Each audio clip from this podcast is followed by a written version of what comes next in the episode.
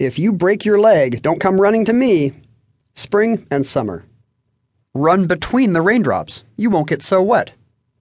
Growing up in rainy Seattle, my siblings and I were often instructed to run between the raindrops to stay as dry as possible between the car and our errand's destination, usually some type of knitting store, if memory serves.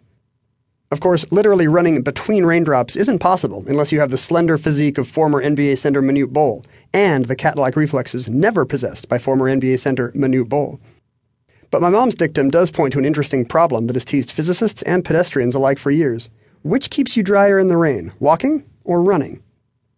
Consider, obviously a rain runner will get to shelter faster than a rain walker, but will the higher speed put him in contact with more drops as he sprints? The dilemma has been modeled mathematically several times, but there are so many variables. The speed and surface area of the walker, the angle at which the rain is falling, splashing and aerodynamic effects caused by faster movement, and so on. When Italy's Alessandro De Angelis crunched the numbers, he came out in favor of walking, but the equations of Winnipeg's Donald Cragen and British astrophysicist Nick Allen disagreed. Luckily, this isn't a hypothetical exercise, like modeling particles in the Big Bang. The world is full of real raindrops and real pedestrians, so any parking lot in April can become a laboratory. When the boys on T V's Mythbusters tried to answer the question, they got different answers each time, but viewers felt their first findings were suspect since they used fake rain. The straight dope columnist Cecil Adams tried the experiment in nineteen ninety-two.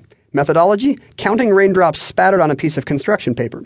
And so did Thomas Peterson and Trevor Wallace, two meteorologists at the National Climatic Data Center in Asheville, North Carolina, in nineteen ninety-seven.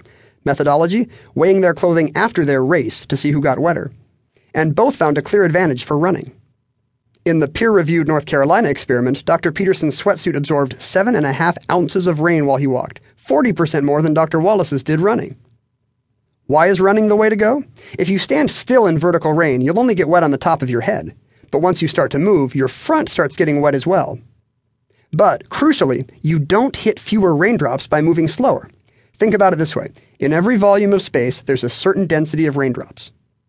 Your front will meet that density of drops when you get to it, no matter what your speed, so going more slowly doesn't help. It turns out that real-world effects do give runners a small increase in dampness. Maybe the air currents caused by running suck in more rain than they repel, or heavier footsteps cause more splashing. But that's a drop in the bucket, so to speak, compared to the wetness you'll prevent by getting to shelter quicker. So, science has finally demonstrated that people without the sense to come in out of the rain ASAP are all wet. I wonder if the National Climatic Data Center can do a peer-reviewed study on why I only have an umbrella with me when it doesn't rain. Verdict? True. Stay away from the windows during a thunderstorm. Ah, the eternal struggle. Kids who want to watch a showy lightning storm versus the parents who want them away from the window. The National Weather Service has your back, moms and dads. They list windows as something to avoid during a storm, in a long list that also includes other parental bugaboos like showers, sinks, light switches, and corded telephones. Remember those? Closing the window helps, but mostly because it lowers your risk of being hit by debris. Wind knocks down plenty of branches and poles during bad storms, and shards of bark and wood can fly fifty feet or more when lightning strikes a tree. Lightning can still pass through a closed window. Glass is a pretty good insulator, but so is air, and lightning obviously has no problem leaping through that. But windows and doors often have metal frames and handles, which can have electrifying results for people caught opening or closing them at the wrong times. And yet I cannot, in good conscience, top out the truth meter here at one hundred percent. There are about three hundred lightning-related injuries in the U S every year, meaning that your odds of being hurt by lightning this year are literally one in a million. Being a window looker-outer instead of an inner wall-hugger during a storm will budge those odds, but only slightly. Every few years, a lightning strike through closed window makes the news, and no doubt a few more go unreported, but it's exceedingly rare. There are also costs to never getting to watch a dramatic lightning storm pass by, poetry of the soul costs not easily measured by actuaries or the National Weather Service. Verdict? True. Every day is Children's Day.